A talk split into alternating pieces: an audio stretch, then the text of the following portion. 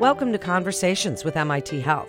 I'm Melanie Cole, and I invite you to listen as we discuss the imposter phenomenon and who may be susceptible to it.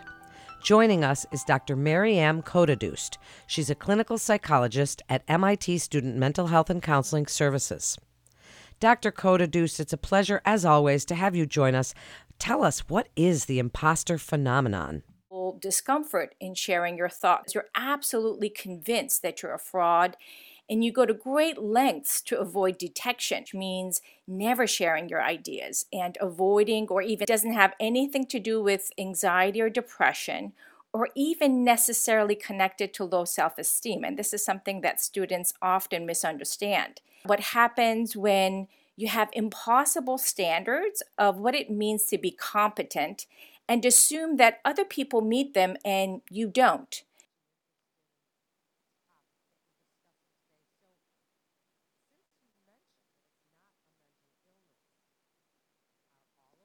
Put your finger right on it. Everybody, absolutely everybody is susceptible to it, and certainly everyone at MIT. Um, now, having said that, being mimic status increases um, our susceptibility to fraudulent feelings.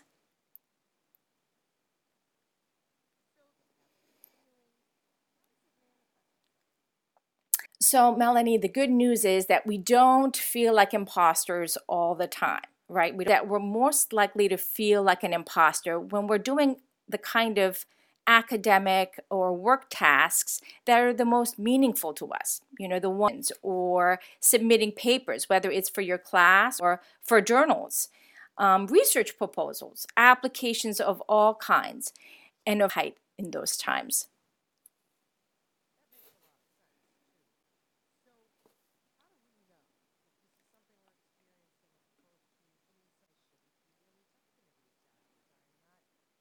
Be doing this or something.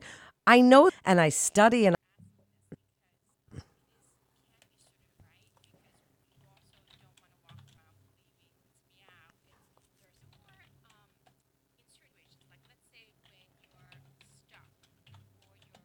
some kind of temporary instances where with yourself and um, thinking about ways in which you could improve in that area.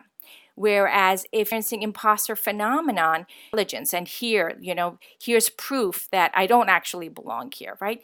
You make it a, about a global, uh, a local failure can become a global the prospect of receiving help when you brings relief. It's like, okay, thank God, you know, I get a chance to talk to my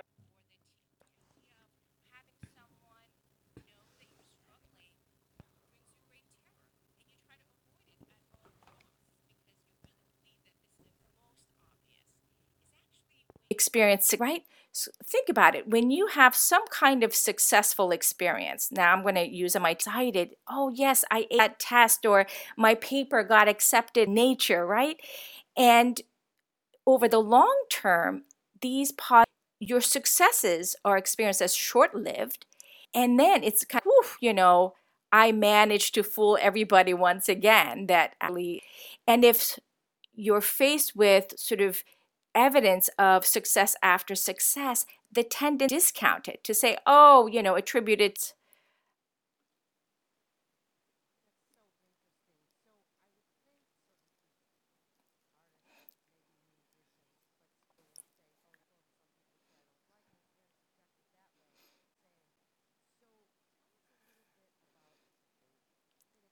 having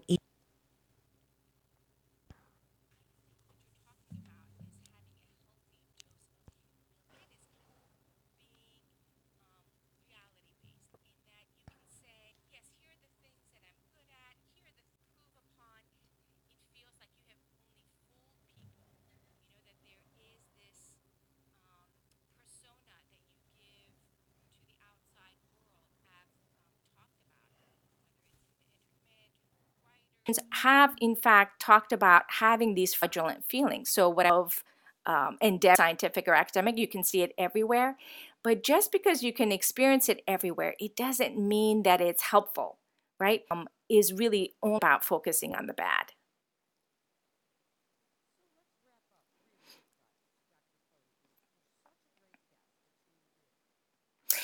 Well, what I want to say to MIT students is if you've gotten into MIT, you're smart, step back or stuck in some, even after you've succeeded or gotten a great grade on a test or succeeded on, recognize it. And then, thing, and this is sort of the uh, the harder part, but I think the most effective is share it. Because when you share a secret, that separates you from other people. Okay? And finally, I want you to challenge it you know, challenge your definition of what it means to be you'd like, but times that you succeed. And then also, I want you to you tend to the other end of the spectrum if you tend to avoid avoid sharing your ideas or avoid applying for fellowship. Share your ideas, uh, apply for that fellowship, um, or whatever else that you think you're you're too t- afraid of getting feedback that you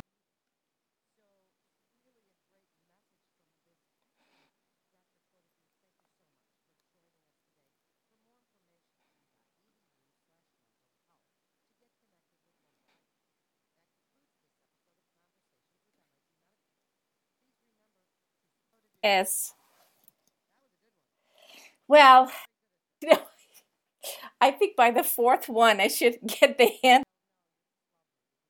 Oh, thank you. Thank you, Melanie.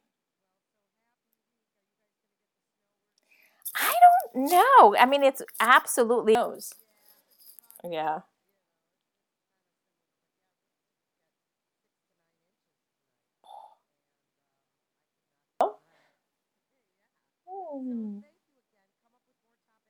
Okay. Yep. Okay. Thank you, Melanie.